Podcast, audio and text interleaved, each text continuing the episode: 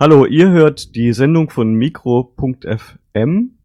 Wir sprechen heute über die Diskriminierung von Menschen durch die Bezeichnung sozial Schwache oder Asoziale und wagen auch einen Blick in die Geschichte und schauen unter anderem auf Gesetze. Mit uns ist heute dabei die Andi. Du kannst auch ins Mikrofon sprechen, wenn du magst. Genau, ich bin Andrea Behrendt. Ich habe einen Film äh, gemacht, einen Dokumentarfilm. Arbeitsscheu, abnormal, asozial. Der ist in Anführungsstrichen natürlich.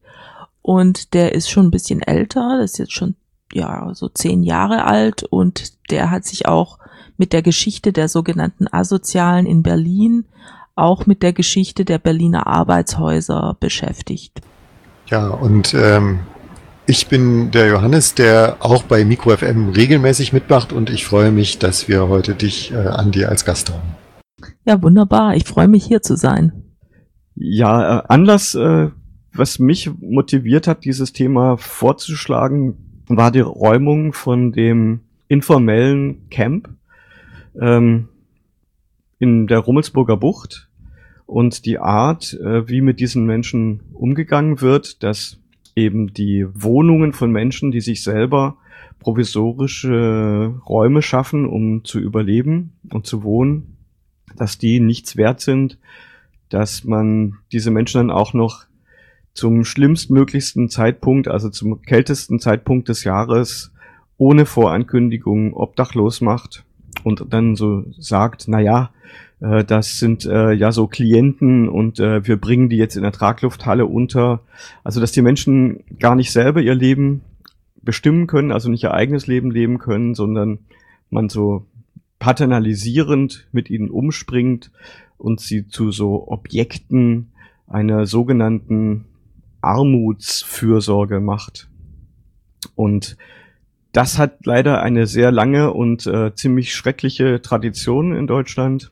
Ich habe unter anderem hier zur Vorbereitung der Sendung mir mal die Gesetze angeguckt, die es seit 19, pardon, seit 1872 gegeben hat, ähm, mit denen Obdachlosigkeit, Armut und auch das, das Bitten um Almosen auf der Straße kriminalisiert wurde, nämlich die Strafrechtsparagraphen 361 und 362 im Strafgesetzbuch die Bestand hatten bis zu der großen Strafrechtsreform von 1969 und erst, also der Paragraph, nach dem Menschen in sogenannte Arbeitshäuser eingesperrt werden durften, der wurde erst zum 01.01.1970 abgeschafft.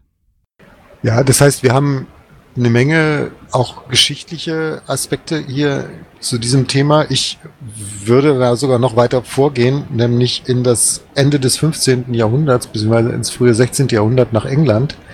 Ähm, da hätte ich noch ähm, den einen oder anderen Hinweis. Und meine Frage jetzt aber nochmal, weil du davon gesprochen hattest, dass diese Sendung ja ihren Anfang genommen hat mit der Räumung von diesem Camp in der Rummelsburger Bucht, über die ja auch der schwerpunktmäßig der Film von dir, Andi, geht. Ne? Wer von euch beiden hatte das jetzt sozusagen als Augenzeuge mitgesehen, miterlebt und was ist da eigentlich genau passiert? Ich wollte noch ganz kurz sagen, also das Camp ist nicht an dem Ort jetzt gewesen, wo das ehemalige Arbeitshaus stand, sondern das Camp der Obdachlosen war vorne an der Rummelsburger Bucht und wenn man die Rummelsburger Bucht dann entlang weiterfährt, da gibt es auch so einen Fahrradweg, dann findet man so auf der linken Seite diese ehemaligen Gebäude. Die sind jetzt heute umgebaut worden zu Eigentumswohnungen und Townhouses. Das ehemalige Waisenhaus, da sind äh, Eigentumswohnungen drin und auch die Townhouses wurden, also das ehemalige Arbeitshaus wurde ausgebaut. Also es war auch eine Justizvollzugsanstalt in der DDR. Das ist auch nochmal eine ganz spezielle Geschichte. Und äh, heute ist das alles zu Wohngebiet, äh, Gebieten umgebaut worden. Also das ist nicht der Ort, wo sozusagen die Obdachlosen waren, aber halt in unmittelbarer Nähe. Und äh, es ist schon spannend, dass ähm, eigentlich wieder mit einer ähnlichen Argumentation, eigentlich so einer Fürsorge äh, die ja, Argumentation der Fürsorge da eigentlich eine Räumung gerechtfertigt wird. Ja, und was die, was die Räumung angeht, die hat ja stattgefunden von Freitag auf Samstagnacht äh, im Januar. Und äh, wir waren dann bei dem Protest beide zugegen, der dann am Samstagmittag äh, vor dem abgesperrten Camp stattgefunden hat.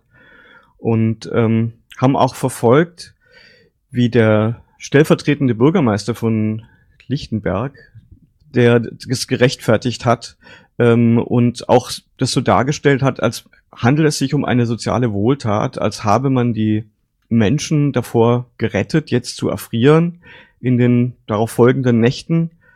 Aber das ist war völlig absurd. Ja, wenn man Menschen evakuiert, wird nicht geräumt. Das, das macht einen Unterschied, ob man Menschen aus einer Notsituation evakuiert oder ob man sie räumt und dann ihre Lebensgrundlagen, die sie sich da geschaffen haben, zerstört.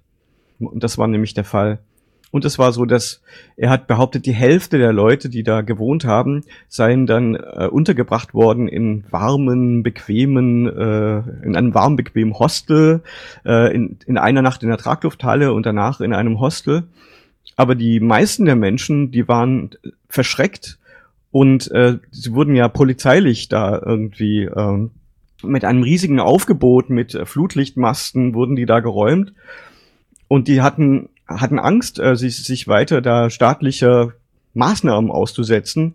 Und die Hälfte davon ist dann quasi aus ihren Behausungen herausgekommen und hat sich dann sonst wo versteckt und versucht irgendwie zu überleben. Also das, das Schlimme war, dass die aus den Behausungen, in denen sie heizen konnten, wo sie warme Decken hatten, herausgeholt wurden und dann sich versteckt haben und direkt in der schlimmsten Zeit, die möglich war. Also eine völlig, völlig verdrehte Sicht der Dinge aber im, im Gespräch, wir haben gesprochen mit dem stellvertretenden Bürgermeister, hat er es alles ganz anders dargestellt und er hatte dann auch so, so Lügen, als ich gesagt habe, die Menschen wären ja nicht erfroren, sie hatten ja Heizung.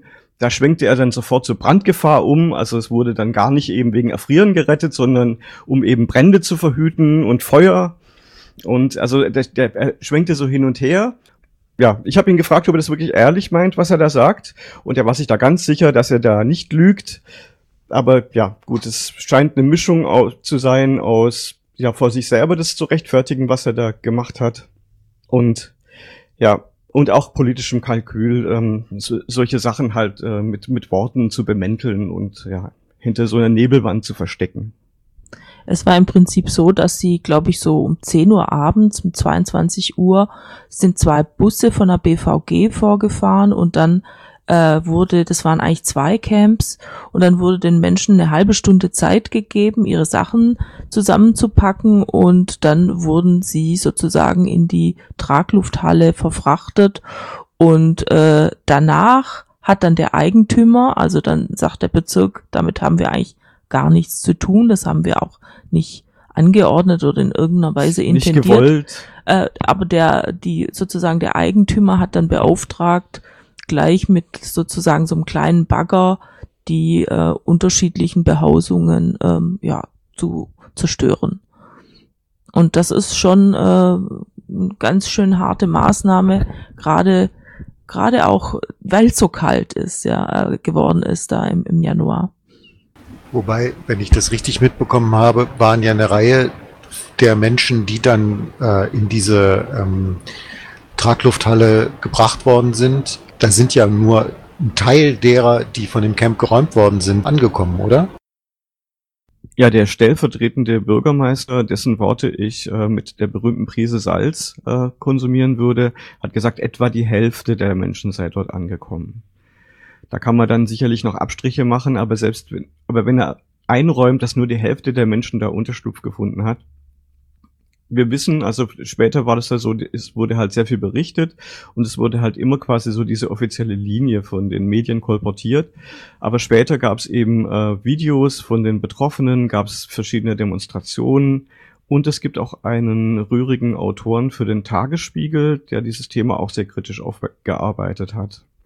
Und es gab auch entsprechende Diskussionen auf Twitter, wo auch die Verantwortlichen sich daran beteiligt haben und äh, auch gemerkt haben, dass sie damit irgendwie ja großen Missmut und auch Verwunderung ausgelöst haben und dann versucht haben, das weiterhin zu bemänteln, bemänteln und da wurde dann die Verantwortung hin und her geschoben. Die äh, die die Linke hat gesagt, ja ähm, äh, von von Seiten äh, der Stadtregierung man, man ha habe nur schnell irgendwie ähm, soziale äh, Sicherung, Hilfestellung ähm, durchgeführt und man sei jetzt nicht für die Räumung verantwortlich. Das sei alleine das Problem irgendwie der SPD im, im Bezirk. Und man solle doch nicht so viel öffentlich auf Twitter sprechen, weil sich der Journalist vom Tagesspiegel alles mitliest und sich darüber freut, wenn sie sich gegenseitig da exponieren. Auch dieser Hinweis wurde dann öffentlich über Twitter gepostet. Also interessante Sache. Ja, also ist es, wenn ich diesen zynischen Begriff der heißen Räumung bezeichnen kann, also das ist ja so, wenn Hauseigentümer zum Beispiel Brände legen, um Leute aus Häusern zu vertreiben, ähm, dann gibt, dann war das hier so eine Art kalte oder eiskalte Räumung, ja? Ja, es war ja angekündigt, äh, die kältesten Nächte des Jahres und ja, die Hälfte der Menschen hatten dann eben nicht einmal mehr diese provisorischen Wohnungen, die sich da Behausungen, Zelte, wie man das auch immer nennen mag, äh, sich da geschaffen haben. Und das ist ja die Begründung, äh, die Menschen zu schützen mit einer Zerstörung ihrer selbstgebauten äh, ja, Be Behausung, äh, ist ja schon ein bisschen zynisch. Ja, und die hatte auch ein Schema. Also es gab ja da mal dieses Kufri-Gelände in der Kufri-Straße in Kreuzberg, da wo auch dieses riesengroße Wandbild war, was dann die äh, nach der Räumung dieses Kufri-Geländes dann auch die Künstler zerstört haben, weil sie gesagt haben, sie wollen da nicht mehr ein, ein künstlerisches Emblem liefern für einen solchen Ort. Muss Anfang der, des, Anfang der Zehner Jahre gewesen sein, also vor ungefähr zehn Jahren. Und äh, viele Menschen aus Osteuropa, eben Menschen ohne Obdach, die da sich auch so ein Camp gebaut hatten. Und da muss es, glaube ich, ist es zu einem Tötungsdelikt gekommen, wenn ich das noch richtig weiß. Und ähm, da wurde dann auch nach diesem Tötungsdelikt mit diesem Argument, wir müssen die Menschen sich voreinander schützen, wurde dann dieses ganze Camp geräumt und im Hintergrund stand aber eben schon der Eigentümer bereit, um dann dort seine Luxusimmobilie bauen zu können. Ja, ich bin da neulich dran vorbeigefahren mit dem Fahrrad und das äh, Gebäude ist wirklich fast fertig oder schon fertig. Und äh, wenn man die Geschichte kennt, dann ist, dann ist es sehr traurig, da vorbeizufahren. Mitschnitt.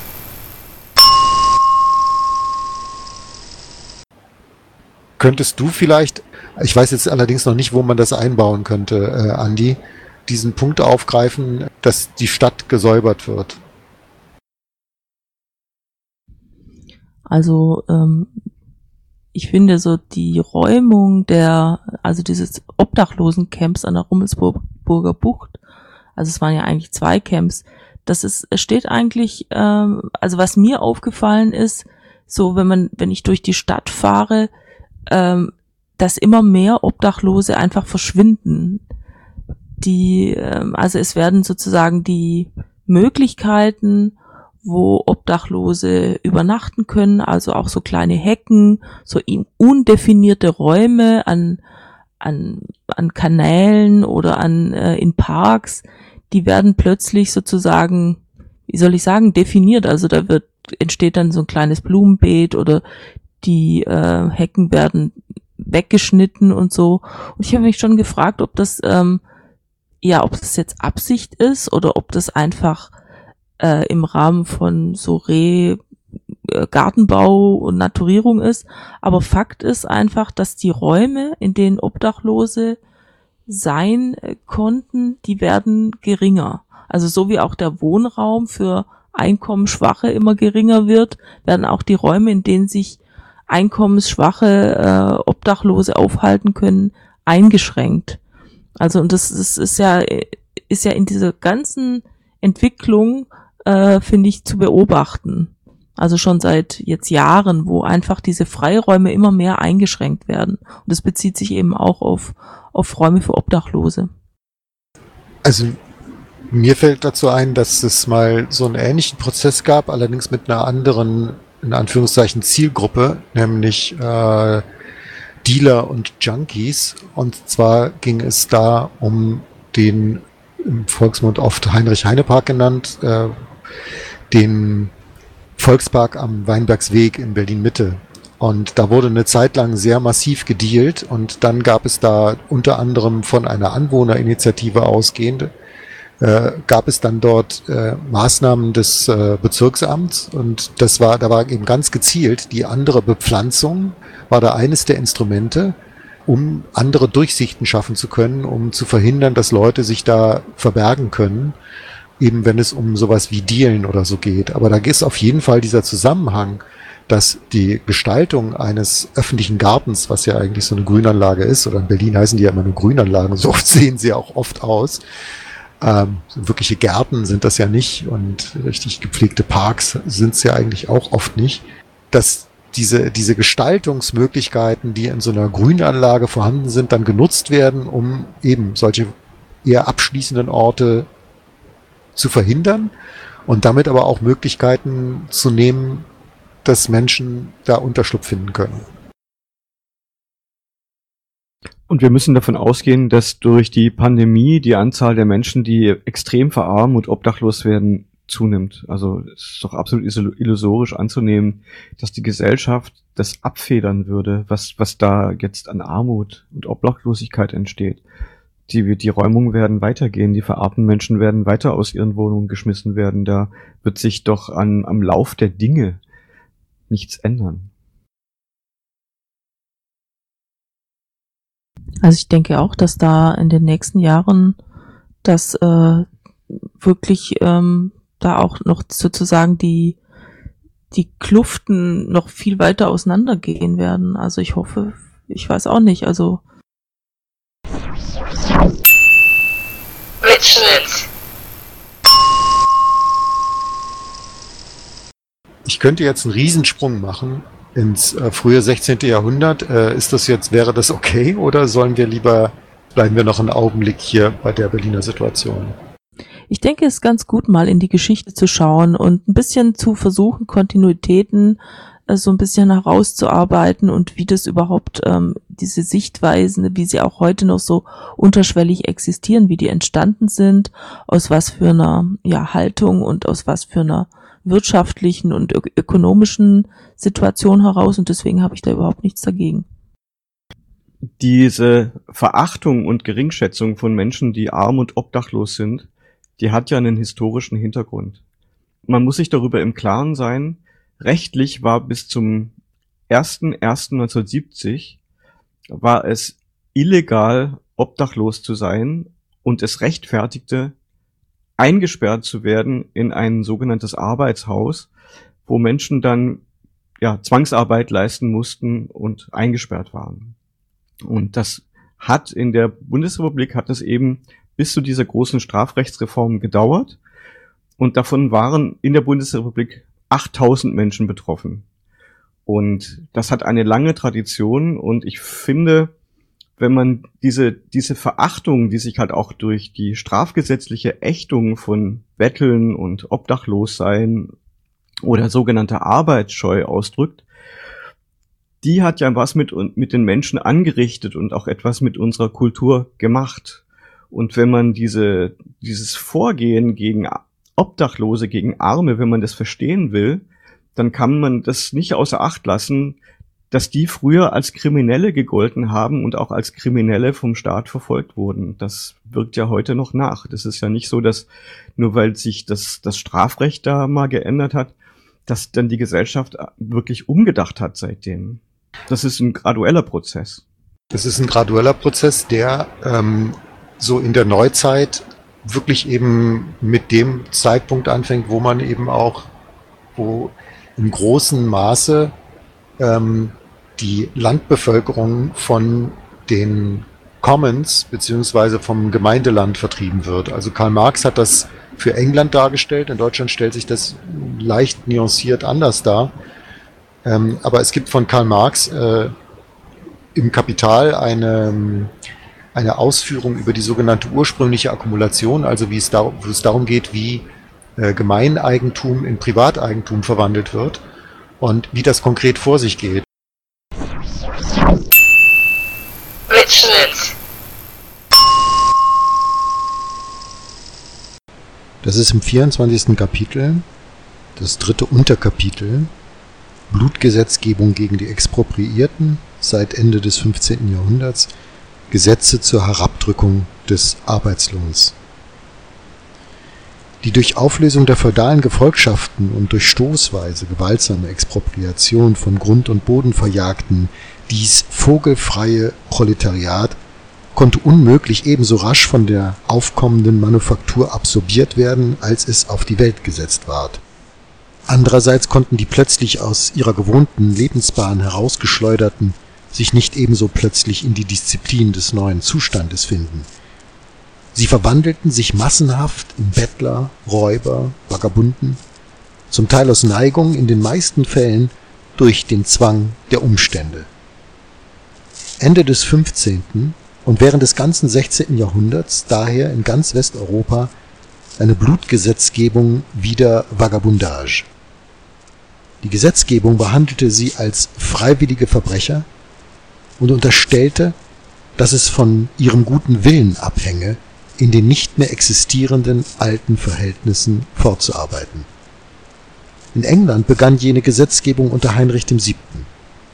Heinrich VIII. 1530 Alte und arbeitsunfähige Bettler erhalten eine Bettellizenz, dagegen Auspeitschung und Einsperrung für handfeste Vagabunden. Sie sollen an einen Karren hinten angebunden und gegeißelt werden, bis das Blut von ihrem Körper strömt, dann einen Eid schwören, zu ihrem Geburtsplatz oder dorthin, wo sie die letzten drei Jahre gewohnt, zurückkehren und sich an die Arbeit setzen. To put himself to labor. Mitschnitt. Es gibt dazu einen relativ guten Wikipedia-Artikel, ähm, Arbeitshaus. Und wenn man da den, dem Hypertext, den Querverweisen folgt, da wird man auch äh, sehr gut in dieses Thema eingeführt. Und der Wikipedia-Artikel fängt damit an und verweist auch darauf, dass die Funktion der Arbeits, der sogenannten Arbeitshäuser auch war, die Armut unsichtbar zu machen. Also, dass die die sozialen Missstände, die Ungerechtigkeit der Gesellschaft, nicht die wird beseitigt, sondern die Menschen, deren Elend zum Himmel stinkt und die Gesellschaft anprangert, die sollten unsichtbar gemacht werden und vor allem sollten die ökonomisch verwertet werden.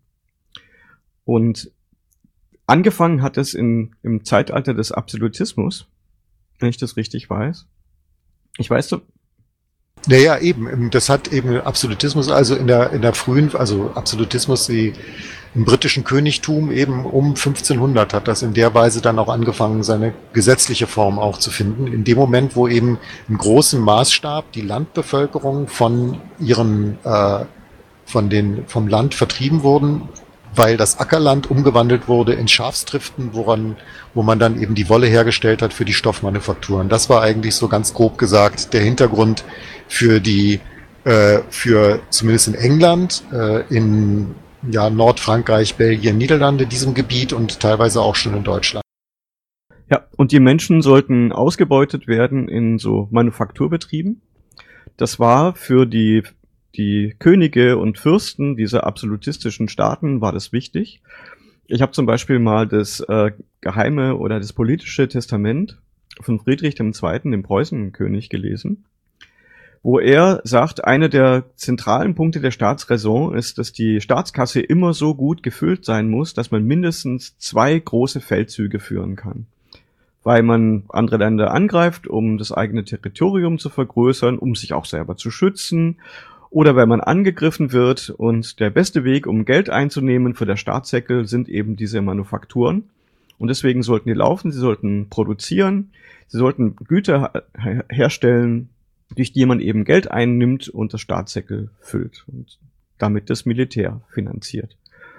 Und deswegen gab es eben einen extremen Arbeitszwang und es gibt äh, in dem Wikipedia dann den Verweis auf dieses Zitat, wer nicht arbeitet, der soll auch nicht essen.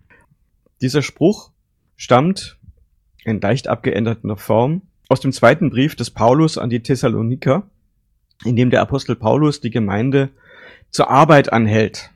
Zitat, denn als wir bei euch waren, haben wir euch die Regel eingeprägt, wer nicht arbeiten will, soll auch nicht essen. Wir hören aber, dass einige von euch ein unordentliches Leben führen und alles Mögliche treiben, nur nicht arbeiten. Mitschnitt. Also bei, bei Paulus ist eigentlich der, der Begriff, also ich habe mir das mal auf Griechisch angeschaut und da ist es fast schon dieses Wort Essen, das er da benutzt, das ist eigentlich schon eher so Fressen. Und, ähm, und das andere ist, dass er dieses Wort, das war irgendwas mit Ärger, also irgendwas mit, mit Werk, so im Sinne von, dass man, dass man eben äh, etwas produziert und das ist bezogen auf Menschen, die äh, Freie waren, also die nicht Sklaven waren. Dieses, wenn ich das richtig verstehe, dieses Wort. Kann aber auch sein, dass ich da so einen so so falschen Begriff habe. Ähm, aber ich stimme dir auf jeden Fall zu, dass mit so einem Satz, wenn man ihn so abstrakt nimmt und auch eben einfach nur so wie, wie, eine, wie einen einzelnen, so einen Leitspruch als ein Motto nimmt, dass es dann in der, in der weiteren Geschichte verheerende Wirkungen gehabt hat. Ähm, du hattest, äh, glaube ich, auch irgendwas rausgefunden, dass zum Beispiel Hindenburg, ähm, genau der, der später den Hitler zum Reichskanzler gemacht hat, der war ja schon vorher als Chef des Generalstabs des Feldheeres im Ersten Weltkrieg, woher sein großer Ruhm stammte und der de facto mit dem Ludendorff zusammen eine Militärdiktatur in Deutschland errichtet hatte. Und der hat 1916, als er de facto Militärdiktator war in Deutschland, hat er an den damaligen Reichskanzler, ich glaube, das muss der Bietmann Hulwig gewesen sein, geschrieben, ähm, das darf ich kurz zitieren. Also das geht mitten im Krieg, geht es darum, dass, sagt er eben, es gibt ungezählte Tausende von kinderlosen Kriegerfrauen, die nur den Staat Geld kosten. Ebenso laufen tausende Frauen und Mädchen herum, die nichts tun oder höchst unnützen Berufen nachgehen. Der Grundsatz, wer nicht arbeitet, soll auch nicht essen, ist in unserer jetzigen Lage mehr denn je berechtigt, auch den Frauen gegenüber. Das heißt, dass diese totale Kriegsführung, der ist eigentlich eine Erfindung von Hindenburg und Ludendorff, äh, dass diese totale Kriegsführung eben auch die totale Arbeit äh, schon eingefordert hat. Na, letztendlich wird ein Arbeitszwang legitimiert und wer diesem Arbeitszwang nicht gehorcht, der soll verhungern. Oder er oder sie muss es ertragen, dafür eingesperrt, gepeinigt, äh, kastriert, misshandelt, geprügelt etc. pp. Zu werden. Und äh, genau das steht in diesen Gesetzen drin, die dann dieses Deutsche Reich gehabt hat von 1872 bis hinein in die Bundesrepublik zum 01.01.1970 und in der DDR bis 1979, wenn ich es richtig weiß. Es wurde ja auch unterschieden zwischen den Arbeitshäusern und den Zuchthäusern. Also äh, ins Arbeitshaus kamen auch eben Menschen, wie auch Elektra schon angedeutet hat, die so eine korrigierende Nachhaft. Also die wurden, dann kamen einfach vom Zuchthaus nochmal zwei Jahre ins Arbeitshaus und da mussten die arbeiten. Aber eben auch Leute, die sozusagen ihre Wohnung verloren haben, obdachlos geworden sind. Und das ist ja ähm, wirklich auch äh, sehr viel passiert. Ich habe das sogar auch recherchiert äh, in, in einem von den Berliner Archiven. Und ähm, so eine Geschichte ist dann einfach, jemand konnte die Miete nicht mehr zahlen, in der Hobrechtstraße gewohnt, äh, rausgeflogen, wusste nicht wohin und dann ins Arbeitshaus äh, gekommen. Und allein um das Essen zu finanzieren, war sozusagen die Arbeit im Arbeitshaus auch schon sozusagen, äh, das war ein Teil davon, ja. Andrea hat in ihrem Film, ähm, wie hieß er nochmal, arbeitsscheu, abnormal, asozial. In Anführungsstrichen. Genau. da hast du einen, einen Menschen, der so etwas durchlitten hat. Ähm, er war der, er war der Sohn einer Prostituierten und ist dann als Weise groß geworden und wurde dann von seinem, von seinem dritten Lebensjahr an, wurde er in solchen äh, Erziehungs- und Verwahranstalten untergebracht. Ähm, du kannst mal vielleicht mal ein bisschen etwas über, über diese Person erzählen. Ich finde, das ist, ähm, das ist ein Mensch, der, der genau in dieses Raster hineingefallen ist. Das ist Bruno Schleinstein heißt der Mensch. Das ist ein Künstler gewesen und äh, der ist jetzt schon seit über zehn Jahren tot. Ich habe äh, das Glück gehabt, äh, ihn noch zu äh, mit ihm noch arbeiten zu können, eigentlich äh, so vielleicht so zwei Jahre vor seinem Tod oder eineinhalb Jahre.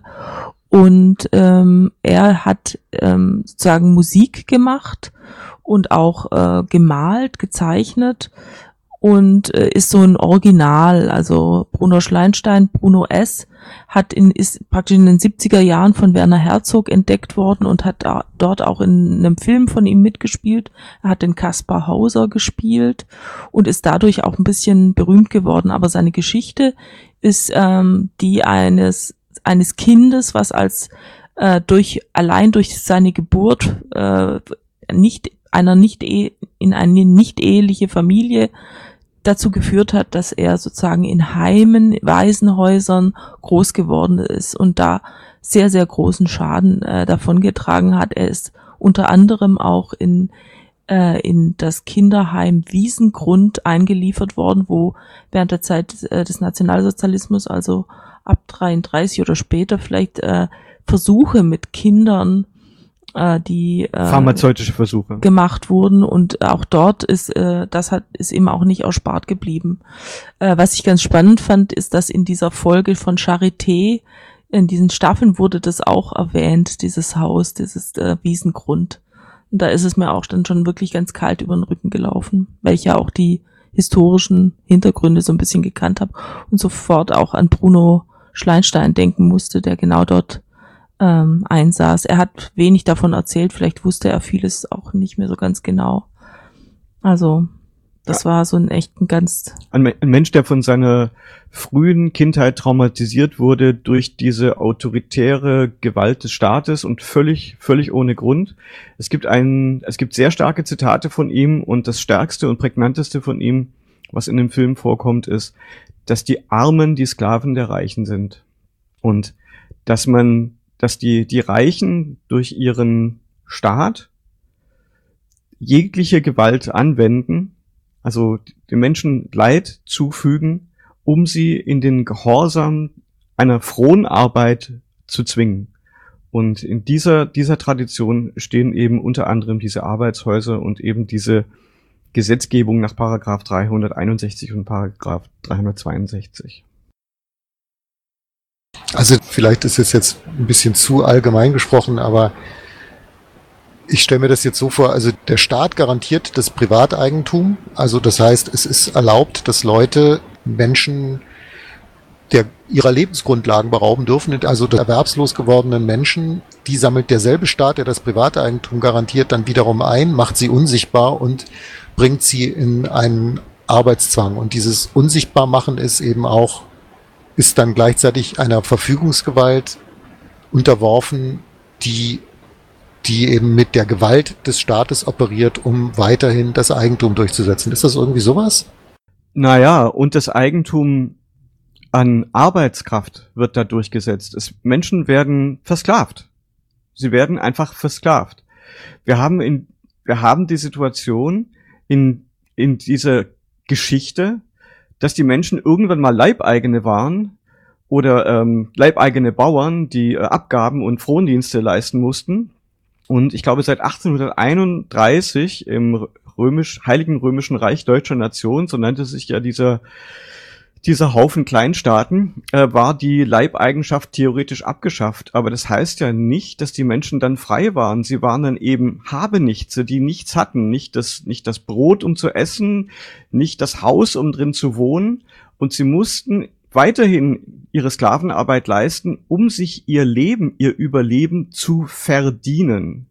Und da gab es eben immer Menschen, die ungehorsam waren oder auch aus bestimmten Problemen heraus aus diesem Raster herausgefallen sind oder einfach eben nur Waisenkinder waren von sogenannten Frauen, die sogenannte die Unzucht getrieben haben, also von von sogenannter Unzucht. Die wurden von vornherein in, in solche Maßnahmen gesteckt und sollten durch Zwangsarbeit an äh, Arbeit in Anführungsstrichen gewöhnt werden und es sollte ihnen ein gesetzestreuer und ordentlicher Lebenswandel sollte ihnen anerzogen, also vulgo ja, Gehorsamkeit sollte ihnen eingebläut werden, obwohl sie absolut nichts zu gewinnen hatten, außer ihr nacktes Überleben und weiter existieren zu können in so einer Situation, wo sie ständig diskriminiert, ausgebeutet und zu einer Fronarbeit getrieben wurden. Und das war gesetzlich verankert. Also ich, ich kann euch einfach mal aus dieser kalten Sprache dieses Gesetzes vorlesen. Ich glaube, was halt wichtig ist, ist im Prinzip das einfach das unsichtbar machen und den, der Zwangscharakter. Ja, das ist, äh, sind, finde ich, so ganz zentrale Punkte. Mitschnitt.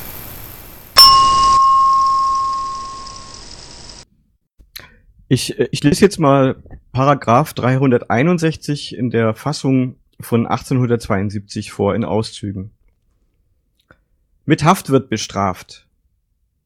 Wer als Landstreicher umherzieht, wer bettelt oder Kinder zum Betteln anleitet oder ausschickt oder Personen, welche seiner Gewalt und Aufsicht untergeben sind und zu seiner Hausgenossenschaft gehören, vom Betteln abzuhalten unterlässt Wer sich dem Spiel, Trunk oder Müßiggang, Müßiggang dergestalt hingibt, dass er in einen Zustand gerät, in welchem zu seinem Unterhalte oder zum Unterhalte derjenigen, zu deren Ernährung er verpflichtet ist, durch Vermittelung der Behörde fremde Hülfe in Anspruch genommen werden muss.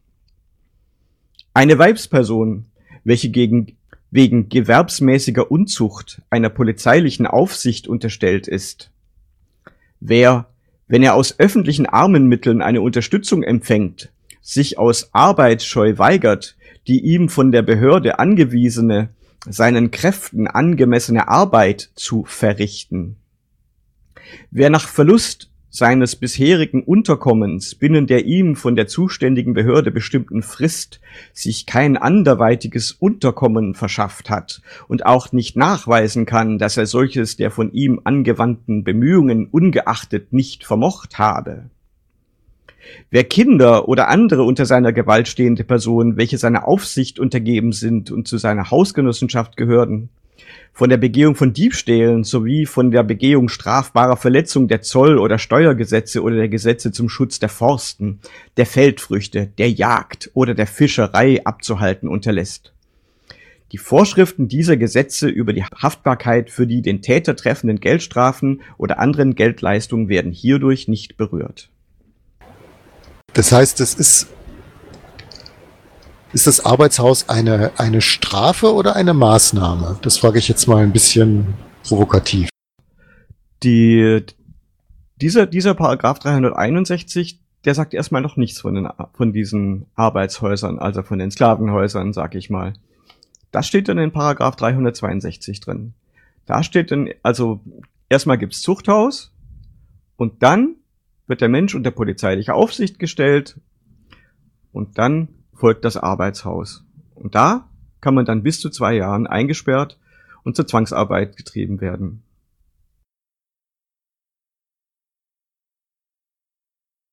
Und inwiefern unterscheidet sich dann das Arbeitshaus von einem äh, Gefängnis? Also dazu habe ich auch was gefunden, und zwar ähm, Meyers Konversationslexikon von 1888, glaube ich. Da wird unterschieden, also zum einen Arbeitshäuser, die der Abschreckung dienen. Also die sollen eben diese, diese Armen, die faul sind, dahingehend abschreckend, dass sie doch lieber für einen Hungerlohn irgendwo schuften, als dass sie da eingesperrt werden. Dann die Umerziehung von Menschen. Also Menschen sollen eingesperrt werden und durch Zwangsarbeit an die Ausübung von Arbeit gewöhnt werden. Und dann wird erwähnt, dass es auch Häuser gibt, die sind so quasi die, die, die Flauschabteilung, äh, wo Menschen dann durch äh, verständnisvollen Umgang und menschliche Nähe und Fürsorge äh, dies, dies, weil sie unschuldig sind, also weil sie unschuldig arm und obdachlos geworden sind, äh, dass man sich um die kümmert und dann nett und fürsorglich zu denen ist. Aber ganz klar die, die Komponente des Abschreckens, des Ausbeutens, der Umerziehung in, in Gehorsam steht ganz klar im Vordergrund. In den meisten dieser Einrichtungen. Ich meine, es gab ja innerhalb der, äh, also Geschichte der Arbeitshäuser schon sehr so eine Veränderung auch. Also äh, ich habe das halt anhand des äh, größten Berliner Arbeitshaus, was an der Rummelsburger Bucht stand, so ein bisschen recherchiert. Das ist 1877 äh, erbaut worden, sollte äh, bis zu 1000 Menschen sollten darin Platz finden.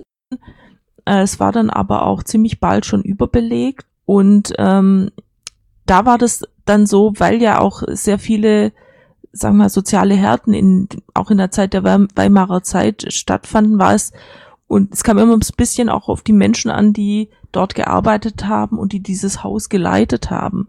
Also ähm, so wie mir der Historiker Thomas Irmer das gesagt hat, der hat nämlich äh, gesagt, ja, also es war dann auch manchmal so, dass äh, Leute dann selber entscheiden konnten, äh, ich gehe jetzt ins Arbeitshaus und dann ähm, jetzt habe ich wieder einen Job, jetzt äh, gehe ich raus und versuche nochmal anders. Aber das hat sich dann ab 33 ganz extrem verändert, weil dann äh, wurde eben diese diese ähm, ja äh, wurde erstmal das Gesetz zur Verhütung erb erbkranken Nachwuchses äh, äh, verabschiedet und dann konnten die ab 34 konnten die Gerichte äh, also nicht mehr die Landespolizei Behörden eine Einweisung ins Arbeitshaus anordnen und zwar auf unbestimmte Zeit und das hat den Charakter noch mal ganz stark verändert.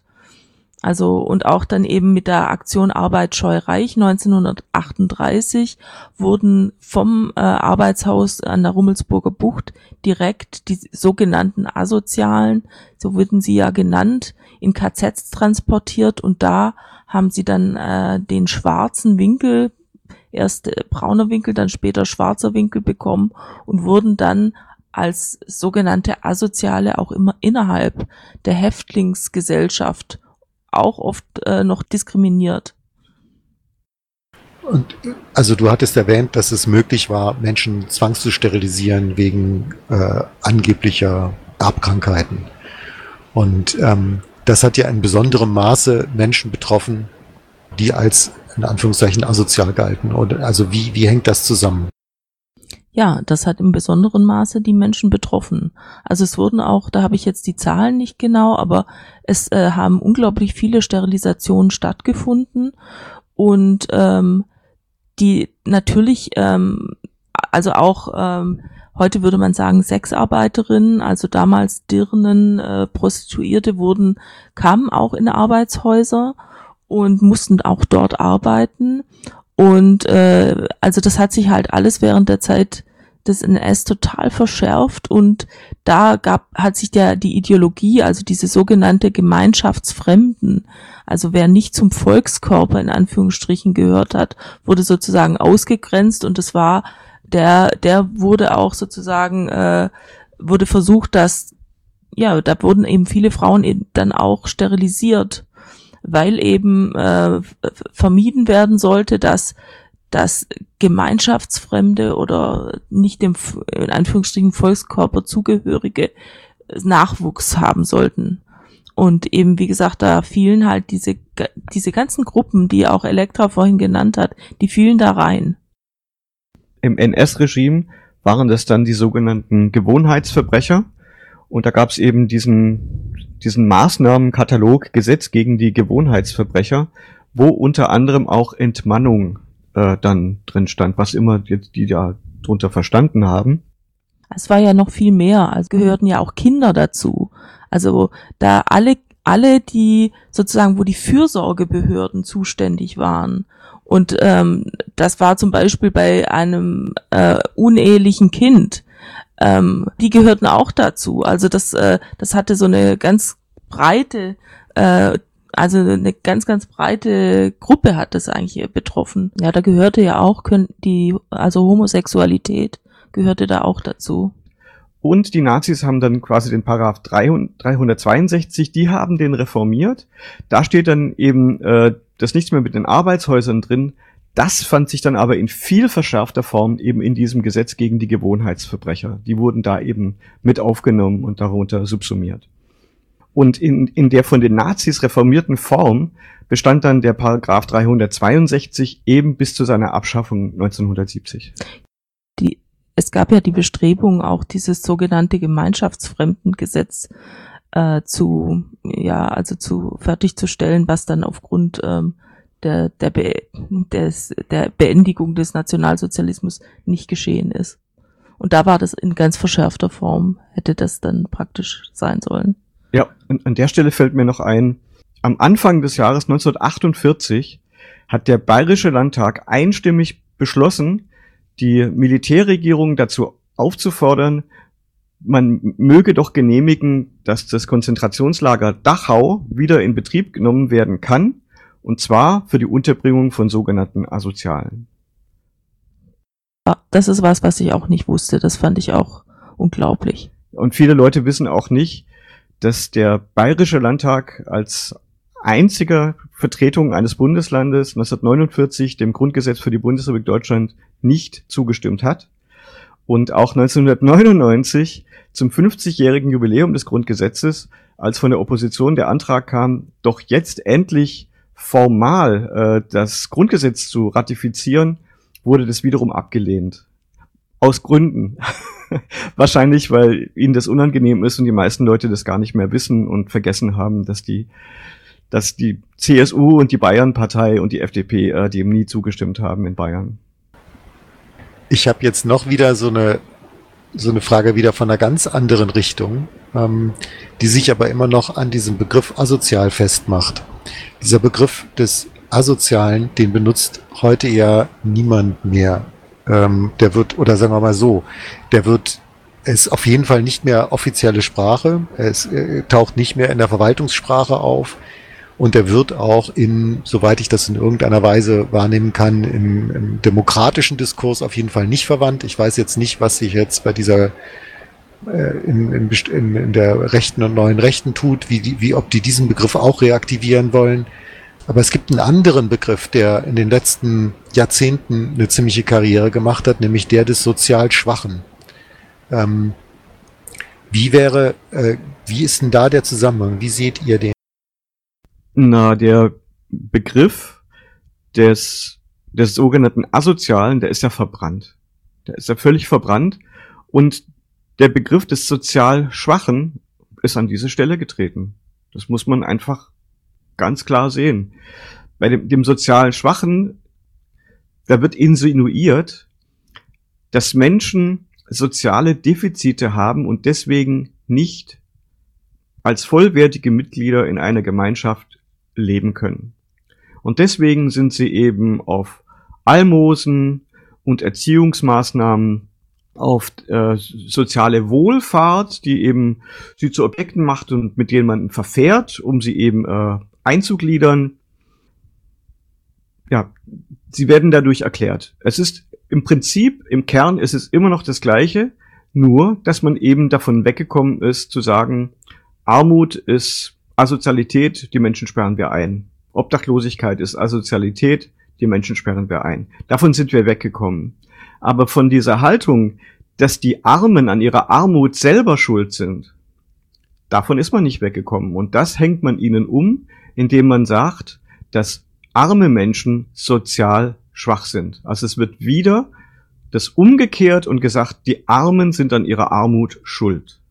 Und das das bleibt dabei. Und diese, dieser Begriff, der ein absolutes Unwort ist, wird überall verwendet. Also die, die Leiterin des äh, Hauptstadtstudios der ARD in Berlin, die äh, verwendet es genauso in ihren abendlichen Beiträgen. Und das ist auch wirklich immer noch so die, die Sprache im, in so einem etablierten Journalismus. Also Menschen, die arm sind, sind die sozial Schwachen. Aber das sagt, ob jemand arm oder reich ist, sagt da nichts darüber aus, ob dieser Mensch fähig ist, ähm, oder eine soziale Intelligenz hat, Empathie hat. Das bedeutet das da überhaupt nicht. Und das wird aber mit diesem Begriff weiterhin insinuiert. Ja, und das zum Beispiel, dass mit so einem Begriff wie sozial schwach auch zum Beispiel den Menschen abgesprochen wird, sich solidarisch verhalten zu können. Oder oder also anderen Menschen gegenüber, äh, ja, wie du eben sagst, empathisch zu sein, also sich anderen Menschen gegenüber zum Beispiel auch liebevoll verhalten zu können oder sorgend oder wie auch immer, das wird ja mit diesem Wort sozial schwach äh, vielen diesen Menschen, die man so bezeichnet, abgesprochen. Das finde ich eigentlich das, äh, das, das Un Unmögliche an diesem Wort. Ähm, das ist, ähm, das ist ein, es ist ein unglaubliches, ein unglaublicher Ausschluss, der da vor, vorgenommen wird. Ja, ich kann, ich, äh, ich habe auch, äh, wir haben auch drüber gesprochen, dass es eigentlich geht es ja darum, dass die Menschen einkommensschwach sind, aber nicht sozial schwach und dass es eine völlige, ja, so eine völlige Ausgrenzungsmechanismus ist. Und ich habe nochmal nachgeguckt, Sozius heißt, es kommt aus dem Lateinischen gemeinsam, verbunden, verbündet und äh, und das heißt eigentlich, wenn man das sozusagen abspricht, wieder sozusagen das Gleiche, nicht Teil des Kollektivs zu sein. Und da sind wir dann wieder bei diesen äh, sogenannten Gemeinschaftsfremden. Und ähm, das ist zwar nicht mehr so explizit und das ist auch ganz anders gemeint und so weiter und so ist es auch nicht gemeint, aber trotzdem schwingt äh, eben diese Geschichte da auch trotzdem mit. Also du würdest einkommensschwach vorschlagen und nicht zum Beispiel sozial benachteiligt, äh, um diesen, um, ja, wie soll ich das sagen, um dieses, diesen, diesen Zustand oder dieses gesellschaftliche Verhältnis zu beschreiben. Vielleicht fast eher noch einkommensbenachteiligt. Finde ich, äh, betrifft's äh, am ehesten. Na, hätten wir das bedingungslose Grundeinkommen, dann wäre so eine extreme Form von Diskriminierung und Marginalisierung und Ausgrenzung nicht mehr möglich. Also Menschen würden nicht auf so ein extrem tiefes Armutsniveau absinken, dass sie sich nur noch informell irgendwie am Leben halten können, aus Mülltonnen oder durch, äh, durch kleine Diebstähle im, im Supermarkt, durch, durch Betteln. Also man kann hoffen, dass wir sowas bekommen, und das würde zumindest irgendwie die, die, das größte Elend und die größte Ungerechtigkeit, die wir in dieser Gesellschaft haben, mindern.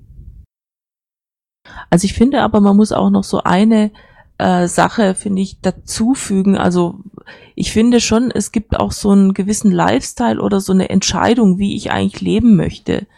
Ähm, und dieses Containern äh, oder äh, sozusagen mir irgendwie die Sachen zusammenzusuchen, äh, das ist nicht nur so auf, aus Grund von einem Zwang oder so, sondern es ist auch, auch eine, ein selbstgewählter Weg oftmals für unterschiedliche Leute. Und ich finde, da gibt es so ein total großes Spektrum, wie eigentlich, äh, wie man sich da drin bewegen kann. Mm, das finde ich auch immer äh, wirklich ganz schwierig. Da, das wollte ich damit äh, nicht, nicht unterstellen. Aber wenn man, wenn man einfach nur anschaut, äh, die Bundesrepublik Deutschland ist eines der reichsten Länder der Erde und Menschen sind hier, obwohl sie ähm, sogenannte soziale äh, Wohlfahrt äh, bekommen, darauf angewiesen, dass sie bei den sogenannten Tafeln mitversorgt werden. Das ist ein Unding, ja. Das, das meine ich. Nicht, dass Leute die sagen, hier werden äh, brauchbare Lebensmittel weggeworfen und ich habe eh wenig Geld, äh, lass uns diese Lebensmittel recyceln. Das war ja nicht mein Ansinn. Gut, aber damit ist unsere Sendezeit leider auch schon vorbei. Ich würde gerne dann den Schluss der Sendung, würde ich gerne einen kleinen Auszug aus dem Film von dir, Andi, nehmen. Und zwar, wo der Bruno S. oder Bruno Schleinstein, also wo Bruno S. ein Lied singt. Das hast du auch in deinem Film relativ vorne angestellt. Und ähm, das hören wir uns jetzt an. Ich habe mir gedacht, als ich das Bild gesehen habe von ihm oder als ich, als ich sein Gesicht gesehen habe, habe ich gedacht, hm, irgendwie kam mir dieses Gesicht bekannt vor. Und als du dann gesagt hast, dass der auch in dem, den Kaspar Hauser spielt, dieses, dieses Findlingskind, das ähm, ähm, die, dieser Mensch, der im frühen 19. Jahrhundert ähm, aufgefunden wurde, als ein völlig verwahrloster, des Sprechens nicht fähiger Mensch, der das nach kürzester Zeit dann aber auch lernen konnte und wo sich dann irgendwann vor, ich glaube, 20 Jahren herausgestellt hat, dass er, dass er in Wirklichkeit der äh, uneheliche Sohn eines bayerischen Königs war. Also diese, dass er die Hauptrolle damals in diesem Film gespielt hat, die unglaublich eindrücklich ist. Also es ist, ein, es ist eine Wahnsinnsleistung, was er dort macht. Ähm, und der singt jetzt eben auch dieses Lied. Aber vorher danke ich dir, Andi, nochmal für die Beiträge und für die Teilnahme hier an der Sendung und vielen Dank, Elektra. Und das war die Sendung Mikro FM. Mitschnitt.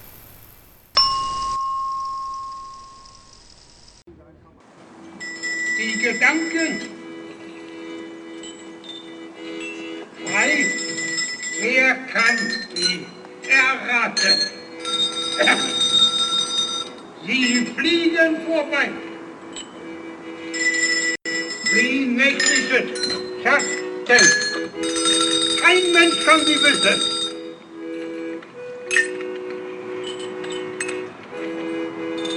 Kein Jäger erschießen.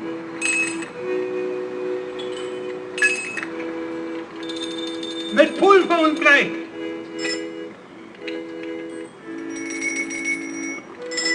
Die Gedanken sind frei.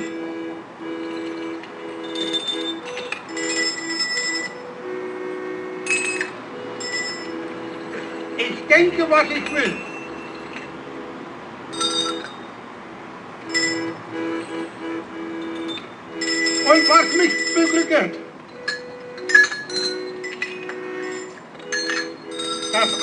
Alles in der